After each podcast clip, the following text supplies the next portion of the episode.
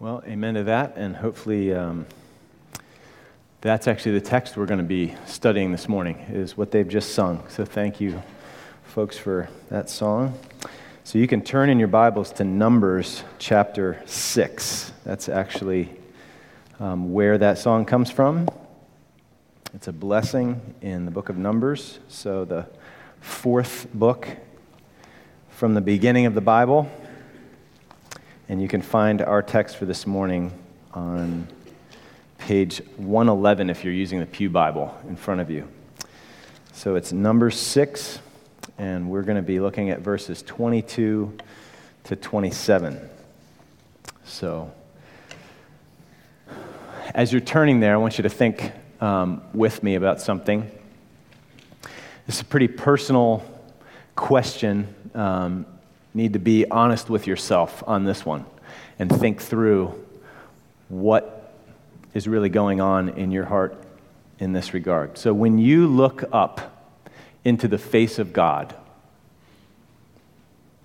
what do you see? Maybe you don't really ever think about it that way. But at least as a child, maybe you could Track with me this way. As a child, you looked up into the face of your father, and it was really important to you what you saw. At least it was for a while. Even if what you saw was not what you wanted to see.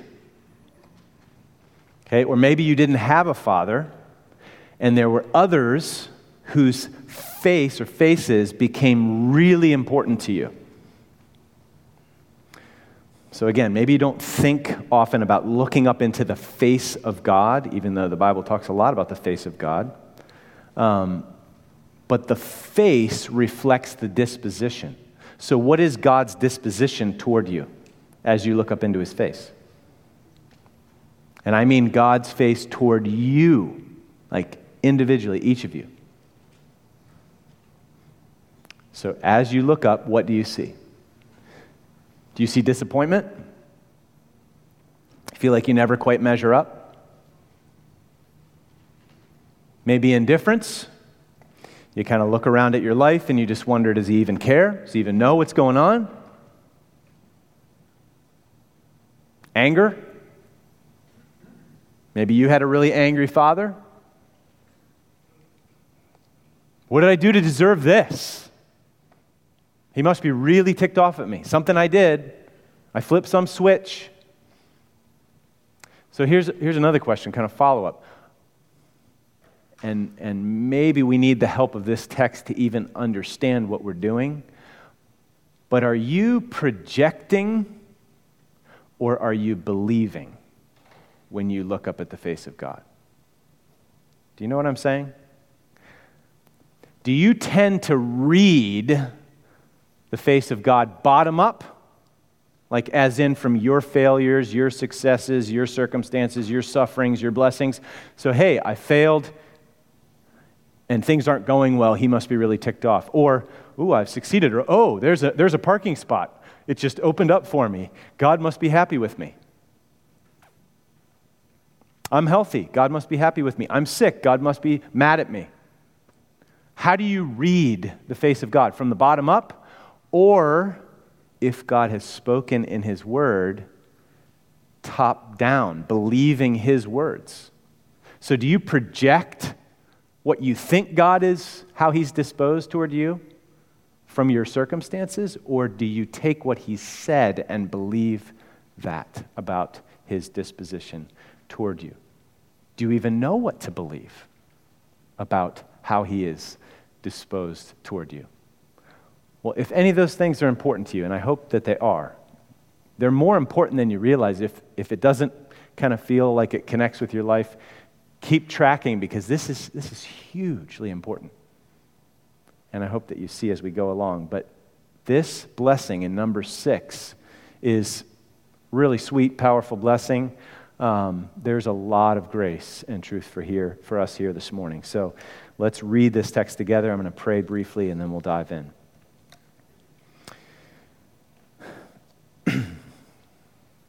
The Lord spoke to Moses, saying, Speak to Aaron and his sons, saying, Thus you shall bless the people of Israel. You shall say to them, The Lord bless you and keep you.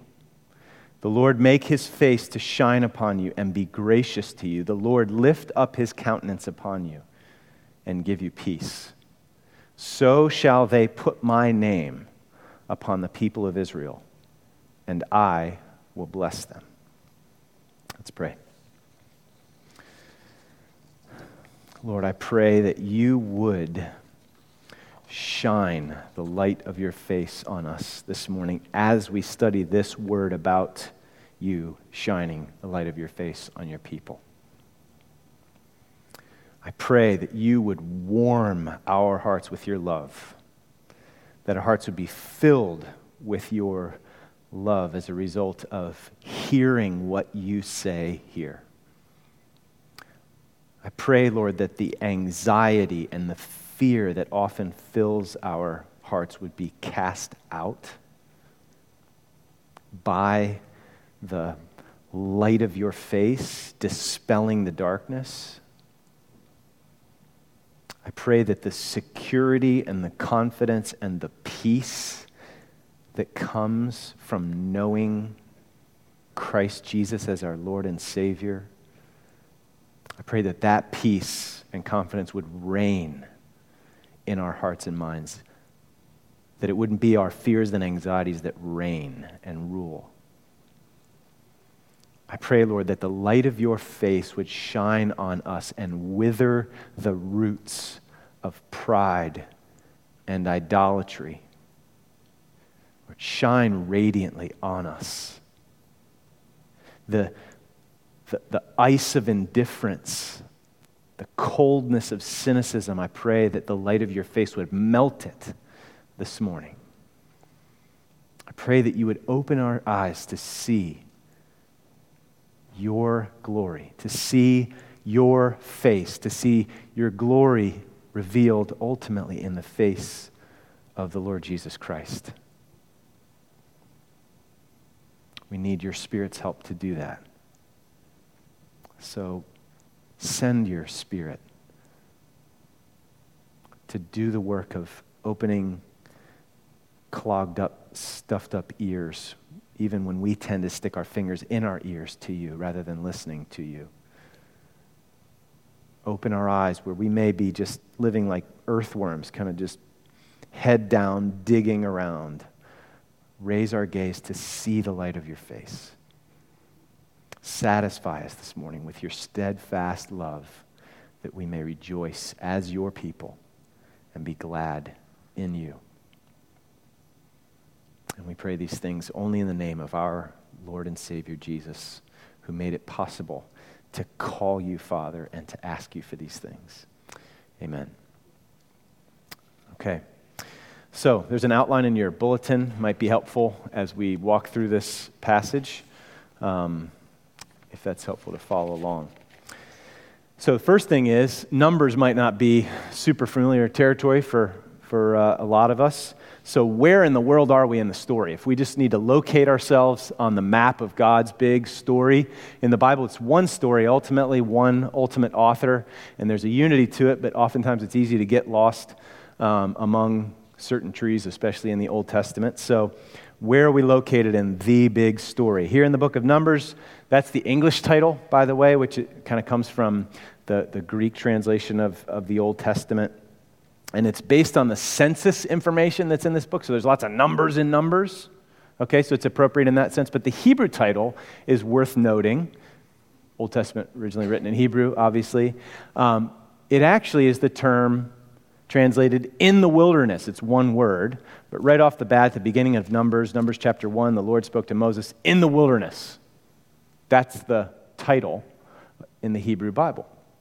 And that's actually, that kind of begins to tell us where we are in the big story of God. So God had redeemed his people from slavery in Egypt with this mighty hand using Moses, the mediator, the leader of his people, to bring them out of of slavery in Egypt, and now they're in the wilderness. They were led to Mount Sinai, right? They, were re- they received the law.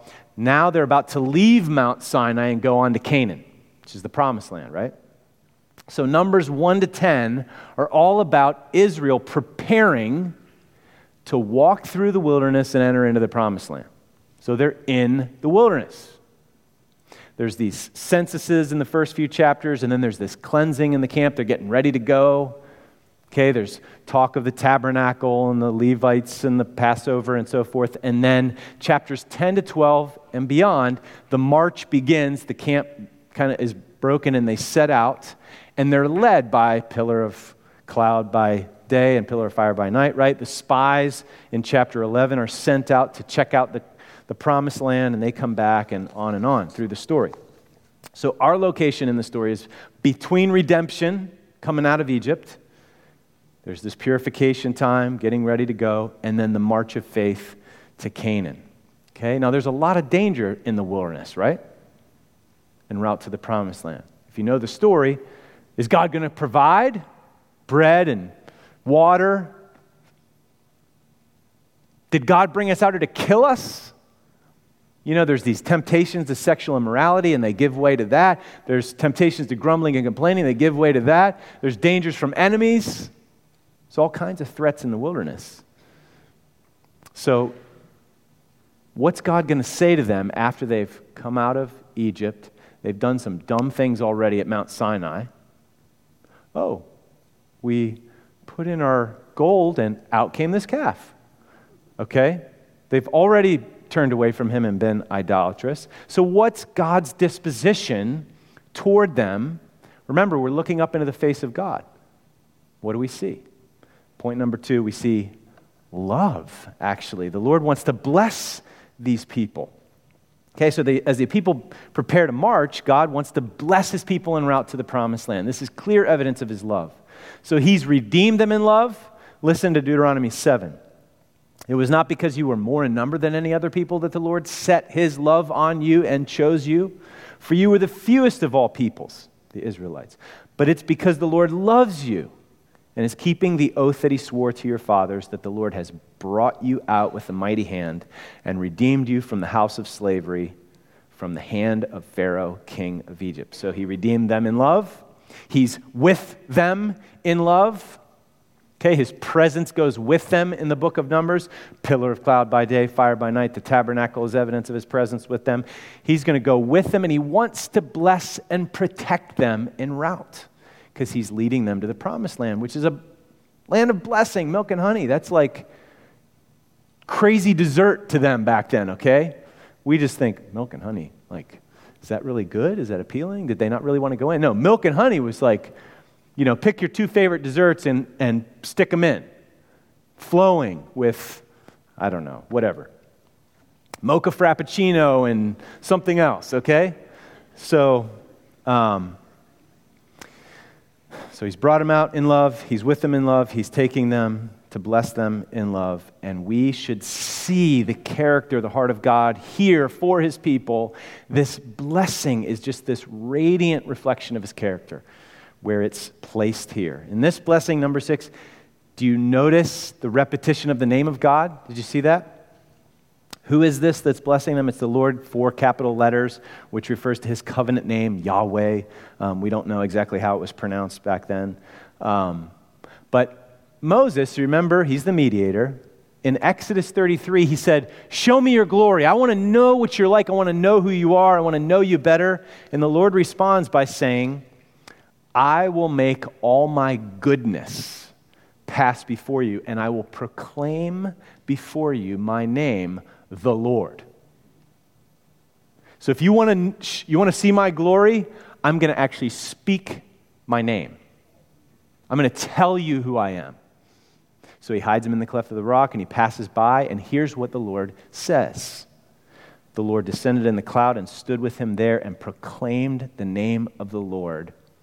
The Lord passed before him and proclaimed, The Lord, the Lord, Yahweh, Yahweh, a God merciful and gracious slow to anger, and abounding in steadfast love and faithfulness. He is love. He has loved them.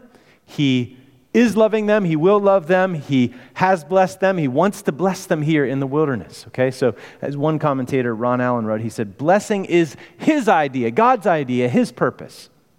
It's not something his people must beg for, but it is the outreaching of his grace. I wonder if that's in line with how you would describe God as you look up into his face.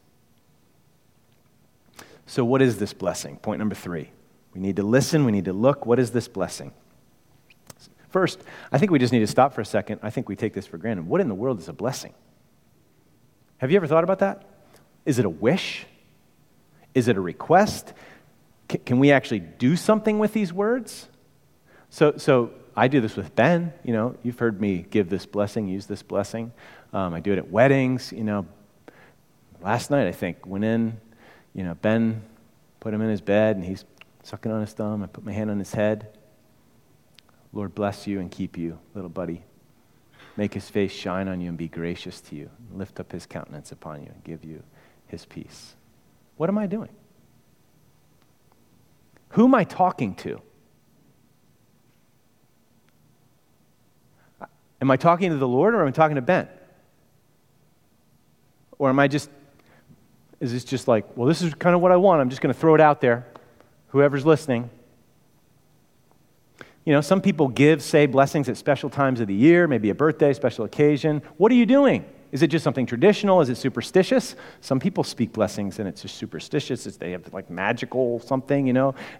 Maybe this is just this kind of primitive, ancient world and the power of words. You know, they thought that words had power back then, as if you could curse people just by saying things or bless people just by saying things. You know, we're so much smarter and more sophisticated than that. Words don't have magical power. Sticks and stones may break my bones, but words will never hurt me. That's a lie. Our words do have power to build up and to tear down we actually, all of us, live under words that have been spoken over us. And for some of you, it's really painful. You'll never measure up. Can't you any, ever do anything right? I don't love you anymore. I'm in love with someone else. I'm sorry, I'm not interested. It's curses or blessings. I love you. I'll never leave you. I will always be there for you. You are beautiful. Well done. I'm proud of you. So, depending on who the person is, depending on what you've done and who you are, a blessing or a curse will have more or less power. Okay? So, if, just think about it this way simple example, if the father of an acquaintance politely says, well done at your college graduation, it's totally different than your father, whom you've always wanted to please, who was a man of few words, and he says, Well done, I'm so proud of you. Or, on the other hand, if, if some mentally unstable homeless person curses you in a parking lot, due to no fault of yours, it will likely roll off, right? But if your mother curses you, it's totally different. So, speaking words of blessing is a recognition of the power of words, one. And what words we speak are a reflection of our hearts and desires for another. But see, Christian blessings are never just horizontal, right? They are prayers to God, because He's the source of all blessings. The Lord bless you. Lord, please pour out your blessing on this person. They are prayers. And they're intended to be heard by the one spoken over. You need to know that the Lord is the source of all those blessings. You need to know that I love you enough to bless you and want these good things for your life. So the person being blessed hears the love of the blessor and also hears who it is from whom all blessings flow. So, what is this blessing? Next point. Let's look at it again. Lord speaks to Moses, tell Aaron and his sons, those are the priests, here's what you need to say. Thus you shall bless the people of Israel. You shall say to them, The Lord bless you and keep you. The Lord make his face to shine upon you and be gracious to you. The Lord lift up his countenance upon you and give you peace. So shall they, the priests, Aaron and his sons, put my name upon the people of Israel, and I will bless them. They put the name on, I will bless them. So the Lord spoke to Moses. Moses speaks to the priests. Priests speak over the people. They were to bless. Look at the content of the blessing. There's three lines here, right? They get longer as they move along. You can see it in English as well as even clearer in Hebrew. Okay, it builds toward a crescendo. So grammatically, there's no need to repeat God's name three times. It's for emphasis, and the emphasis is meaningful. Here, here's what it means. Ready? This is like really, this is like a secret Hebrew, you know. I'm going to unlock the Bible code for you here. Ready? So it means that the Lord is the source of all their good and blessing. The Lord is the source of all their good and blessing. I don't know if you caught it. The Lord is the source of all their good and blessing. You just got to make sure you catch that and you don't miss it. So it's repeated three times. And remember, this is God's covenant name. The use of that name already means blessing for God's people. Revealed himself to Moses to redeem Hey, who am I supposed to tell you, to tell them sent me? I am who I am, the self existent one. Look down at verse 27. Once again, it's abundantly clear so shall they, the priests, put my name upon the pe- people of Israel. My name. I want my name to be on the people of Israel, and I will bless them. So the priests are only the messengers. The I in verse 27 is emphatic. I will bless them. Okay, priests bless the people, but really Yahweh does the blessing. He fulfills the blessing desire there. So, it's interesting that this blessing means that the name of Yahweh is put upon the people. Okay, a name on you implies? Identity and ownership, right? So these are Yahweh's people, they're his treasured possession. So whether we know it or not, we're all actually marked by what or who owns us. That's why, actually, in Revelation, um, it's kind of weird sometimes for us to think about what this means and what it's going to look like or whatever. But the mark of the beast is on the forehead of those who, you know, reject the Lamb. But then others in Revelation, God's saints, his people, have the name of God on their foreheads. Okay, so we're all going to be owned. We're going to belong to someone, whether this world or God. So, three lines. Let's look at them briefly in turn. First line, the Lord bless you and keep you. This is the most general, kind of broadest blessing. It gets more specific as it goes along. The Lord bless you and keep you. Keep meaning protect you, right? So here's the broad statement, and it gets unpacked as it goes along. Second line, the Lord make his face to shine on you and be gracious to you. What, what's the relationship between grace and God's face? Well, a shining face is a smiling face. So a smile means approval and pleasure and acceptance and welcome. So have you ever thought before how significant a smile can be. Okay, I mean, smiles can be cheap, they can be fake and whatever, but they can be really, really significant. So, like if you're a single guy and you catch a smile from the face of the right girl, it can make you come alive. You start walking six inches off the ground. Or the frown, the rejection of that same girl could kill you, crush you. Okay? It happens when you face the approval, the praise in the face of one you love or admire or respect. You have that. It's just like you just drink it in. It's incredibly, you know, I don't know, energizing thing. So if you're a child or a student or an employee, the frown and disapproval and rejection and disappointment of those that you you know, whose respect you care about. It can crush you, it can kill your spirit, it can deflate you, right? So, how great of a blessing is it that you can have the smile of God? If you stop and think about it, the fear of rejection or disapproval and the promise of praise and acceptance and approval with other people that you really care about drives you every day. It's such a powerful motivator and inhibitor. You're actually wired that way because you're supposed to live in the light of God's face. You're supposed to live for God's face. So, what could be better than God's smile? If God is for you, who could be against you? If God has justified or accepted you or approved of you, who can condemn you? See, we, we actually live as if other people's faces, what, what their face says is really, really big. It's a book along these lines. When People Are Big and God is Small by Ed Welch. Highly recommended. And God's approval and praise is really, really small. It actually needs to reverse.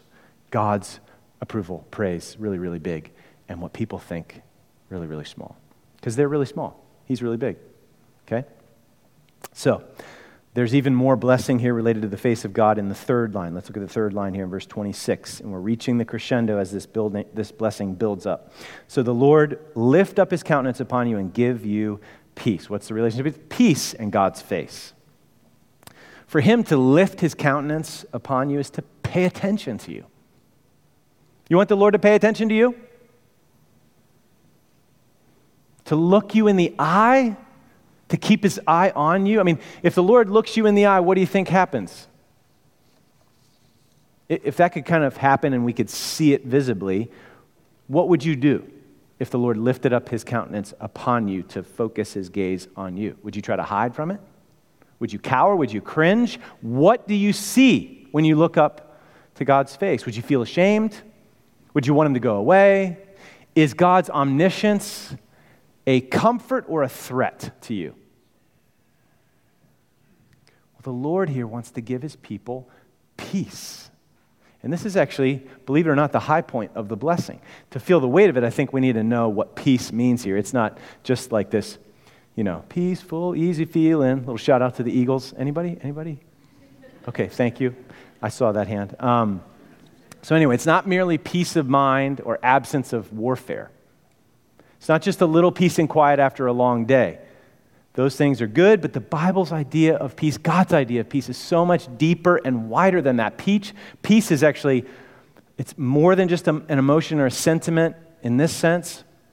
The concept of peace, or shalom in Hebrew, okay, is one of holistic human flourishing. Okay, so peace is restoration of wholeness and well being and harmony at every level bodily, mentally, emotionally, spiritually, interpersonally, societally. Because actually, there's that piece has been torn apart at every level. Okay, so when we have cancer, our body's fighting against itself. It doesn't have peace. When we have a guilty conscience and we're stuffing it down, there is not peace in our soul. We are by nature at war with God because we want to be God. Okay, so we won't have total peace and perfect harmony in every sense until Jesus comes back and makes everything new. But spiritual, mental, emotional, interpersonal peace can come by His grace even in the wilderness. Reconciled to God through Jesus, at peace with ourselves, we know who we are. We know we're forgiven, we're cleansed, we know He's our Father, He's with us, He's our shepherd, we shall not want. And then that peace starts to leak out horizontally as we make peace with others. We're peacemakers, just like our Father. So now it seems like the, maybe the most important question is how does this blessing come? Point number, is it four? Yep.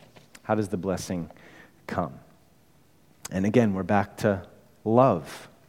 Okay, so for God's redeemed people, the Israelites, in number six, how did that blessing come? How did they hear it? Well, it came from Yahweh, obviously, because Yahweh told Moses, Moses was to tell the priests. But it actually was mediated through the priests, right? The priests were the one that spoke the blessing over the people. Well, what about for us? How does the blessing of the Lord get spoken over our lives? How does the name of the Lord get placed on us? We need to remember the story. There's bad news before the good news. We need to realize we don't deserve this blessing. None of us does. This is not what we have earned. This is not what we deserve. Here's what we deserve. Here's what we deserve to hear from God, all of us. The Lord curse you and abandon you. The Lord reject and cast you off. The Lord turn his face away from you and forsake you. The Lord be against you and judge you and, contem- and condemn you in his righteous wrath. The Lord turn his face away from you and leave you in your well deserved angst and fear. So shall your rebellion and its effects be indelibly etched on your foreheads, and he will curse you. That's what we deserve to hear. Because we've all done this by nature. So, how in the world can this blessing come to those who have all cursed God in their hearts and wanted to be God in his place? Well, the blessing only comes through our great high priest, just like it came to them through the priests. It was mediated it comes to us in Jesus' name. It comes to us for Jesus' sake. Jesus actually bore that curse that we deserve so that we could hear something totally different. The Father actually turned his face away from Jesus. Jesus bore the curse on the cross so that God could turn his face toward us with mercy and favor and grace and acceptance and pleasure. Do you realize that? That's what we deserve for, I mean, that is just the most terrifying thought in the world to have the only ultimate opinion that matters for God to turn his face from us and reject us forever. No hope of appeal. That's what we deserve. That's what you deserve. That's what I deserve. And it's all love. All this blessing comes through love. And God so loved the world that he gave his son. Jesus hung on the cross and bore the curse in our place for our sins. And he, you know, he heard at the baptism, This is my beloved son in whom I'm well pleased. And on the cross, he father turned his face away and he says, My God, my God, why have you forsaken me? Cursed is anyone who hangs on a tree. So he bore that curse for us so that we could hear the best blessing, so that we could receive the blessing. Okay, we actually need to receive this blessing. We need to receive it first time conversion, and we need to continue to receive it. It's that smile that actually can empower us to continue to walk by faith through the wilderness under the blessing of God. Okay, so do you remember Isaiah in chapter 6? So he's the prophet. He had pronounced some woes on the rebellious people of Israel. And then when he sees the Lord, when he sees the Lord, who does he say woe to? Himself. So, receiving the blessing of the Lord actually is preceded by pronouncing the woe, the judgment on yourself. You, in fact, you either will pronounce that woe on yourself, recognizing what you deserve and your need for a Savior, and then you'll be blessed or God will pronounce it on you at the end. Those are your options. You can realize what you deserve and the curse and say, Woe is me. I need atonement. I need a Savior. And then He provides it in Christ, and you're blessed. Or you can say, I don't need this. And you will hear, Depart from me, I never knew you. So you will either bear the curse of God yourself or you will flee to the one who bore it for you. And Jesus hung on the cross, My God, my God, why have you forsaken me? And took that curse so that the blessing could be ours. Every spiritual blessing, Ephesians 1 5, is ours in Christ. He's blessed us with every spiritual blessing. Paul says, Blessed be the God and Father because he's blessed us. Jesus is our peace. The Lord lift up his countenance upon you and give you his peace. Jesus is our peace, reconciling us to God, giving us a clean conscience, washing us from our sin and shame, and making us new. So, you remember how we started with location, where we located in Numbers chapter 6? Where are we in the story? Well, now think about location again. Where are we in the story, you and me, as we live our lives? Well, guess what? We're in the wilderness. Life under the sun, en route to the promised land. We, we've been redeemed, right? From slavery to sin but we're not home yet. And this world, it's like a wilderness. There's a lot of dangers in this world that's under the curse. Still, the world's subjected to futility. Still, it's a broken world. There's dangers from without, there's temptations and desires from within. We go through valleys of deepest shadows, threats of all sorts. It's a marathon, not a sprint. So, just like the Israelites, there's lots of danger in the wilderness. And so, what do we need? We need the blessing and protection of the Lord. Like, how appropriate that that blessing this is what I want to do. This is who I am. I'm the Lord. I want to bless you in the wilderness to the Israelites. And here he says to us, located in the wilderness in the story, in our part in the story, I want to bless you today. I want to keep you. I want to protect you. So we need to live and walk under this blessing, receiving it, listening to it. Okay, sweet words God wants to speak over you, over me this morning. Powerful words, life changing words. We so need God's grace and peace, His blessing and protection as we continue to walk, run the race that's set before us. Okay, we need to walk in the light of His face. It's the only way we're going to make it home.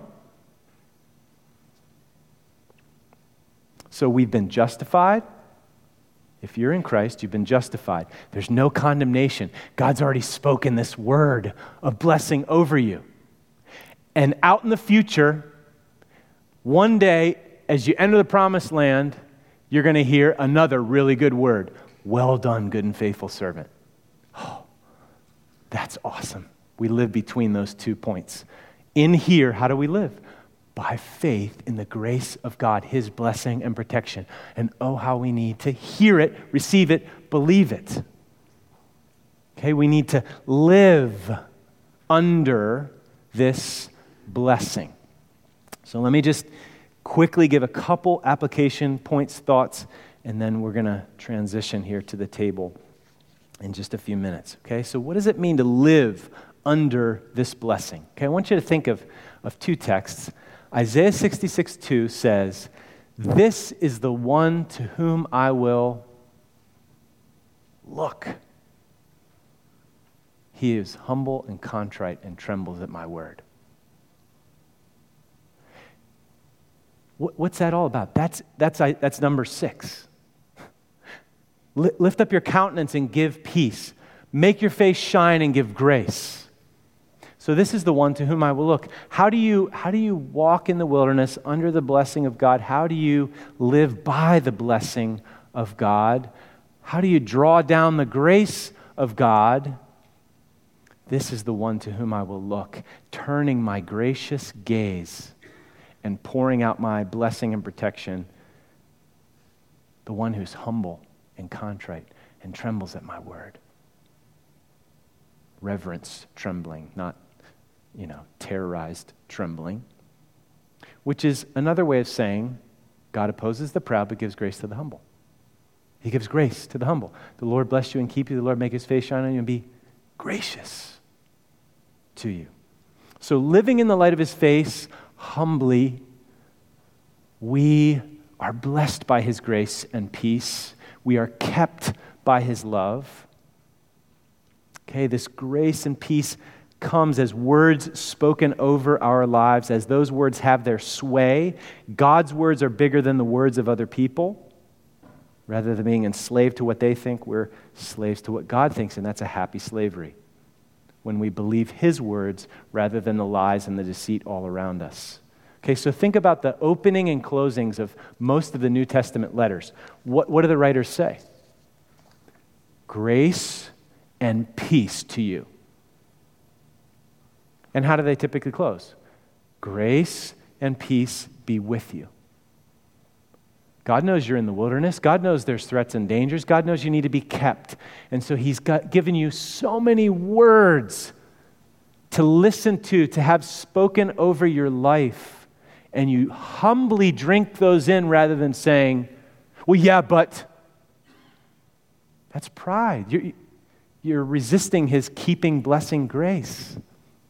So we humbly live under His words, receiving His grace and His peace, to keep us by his blessing as we walk through the wilderness. So that's how we live under this blessing, one way.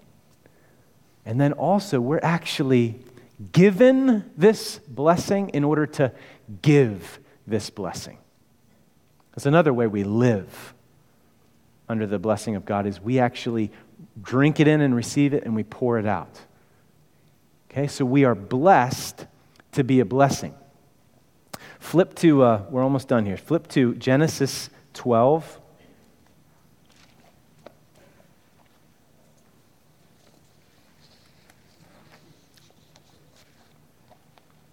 Why does God bless us like this?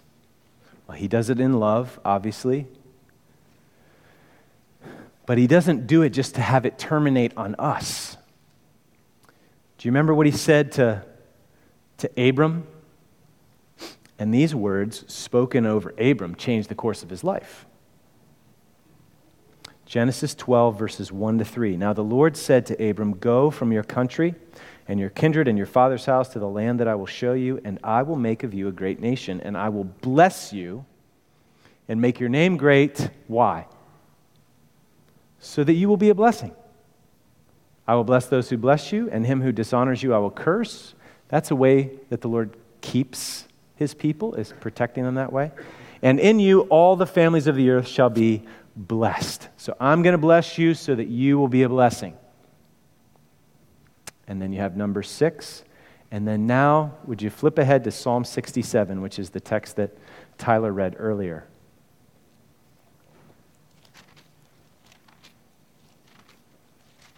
How do we live under the blessing of God. We continue to receive humbly that grace and peace, and then we expect it to be pouring out through us to bless others. So, Psalm 67 May God be gracious to us and bless us, and make his face to shine upon us. Why? that your way may be known on earth, your saving power among all nations. Blessed to be a blessing. Imagine pondering, just, just think about this. Imagine if it's David that wrote this one. Imagine him pondering Genesis 12 and then pondering Numbers 6 and it turned into this psalm. so he's saying, The Lord blessed Abraham in order to that he would be a blessing to all the families of the earth. And then, you know, they're in the wilderness and he speaks this blessing over them to bless and protect them. Lord, would you would you do that in my generation, would you, would you be gracious to us? This isn't a selfish prayer. Would you bless us and make your face to shine upon us so that your way would be known across the whole earth? That your saving power would be known among all the nations? Let the peoples praise you. we don't want to just keep you to ourselves here in Israel. We want the whole earth to know your blessing, your grace, and your peace. Because they're all under your curse if they don't know about your mercy and kindness and the fact that you can rescue and save them. Let all the peoples praise you. Let the nations be glad and sing for joy. Let the peoples praise you, O God. Let all the peoples praise you. God shall bless us. Verse 7 Let all the ends of the earth fear him.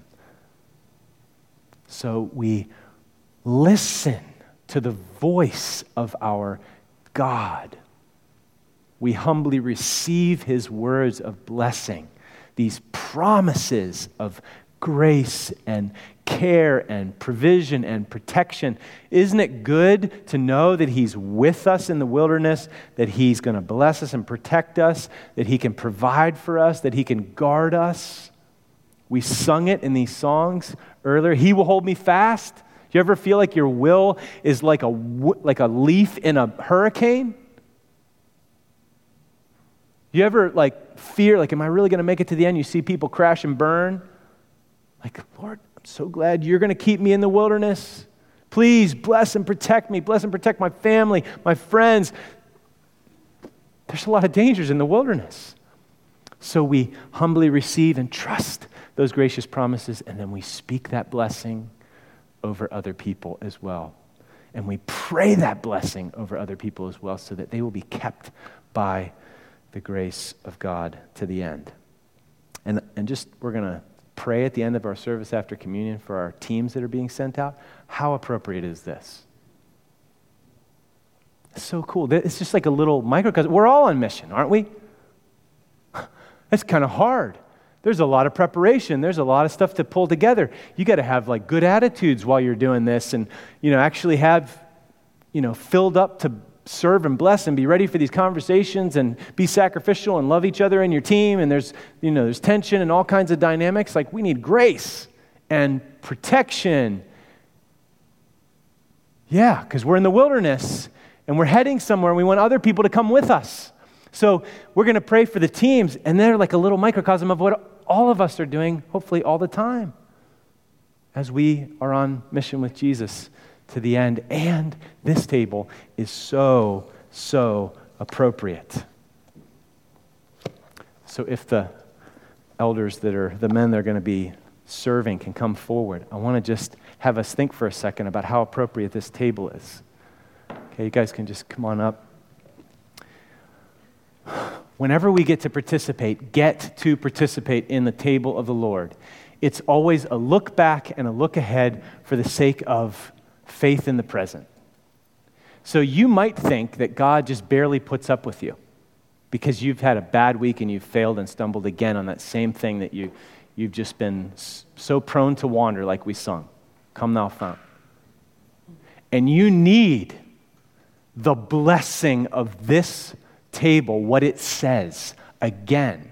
What it says is the Lord redeemed you from slavery to sin. He rescued you. Okay? And so it looks back to the, the Passover, the lamb slain in our place on the cross, the blood spilled so that there could be atonement made and we could be reconciled to God. And this table says there's a wedding feast coming. Can't wait to sit at the wedding feast of the Lamb. I want to make it there. Lord, Please keep me, help me. I want other people to be there with me. I want them to be rescued and redeemed from slavery. I want them to be at home with you. I want them to sit at the table with me. And man, it's hard in the wilderness. So, isn't it cool that God gives us this tangible grace that says, I'm with you in the wilderness? If I did not spare my own son, but graciously gave him up for you all, how will I not also graciously give you everything you need in the wilderness to make it home?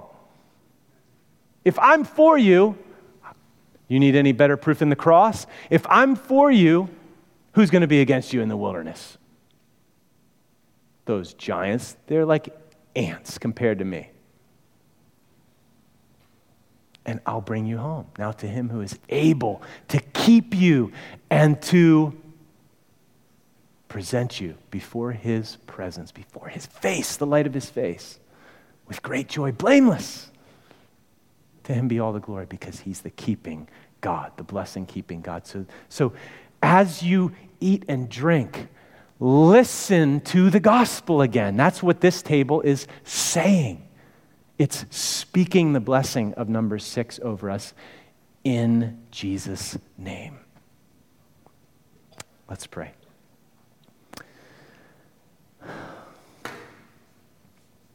Father, thank you for your great love that you take rebellious people like us and you love to rescue us and redeem us. And you who began a good work will be faithful to complete it. And so, as we are walking through the wilderness of this world, we are so glad that we have your blessing and grace and peace and protection because of Jesus. And so we celebrate that here at the table. We thank you for that. We need it. Speak this blessing over us as we help us to ingest, just like we should not just have, our, have your words kind of go in one ear and out the other, but we should eat your words and feed on them.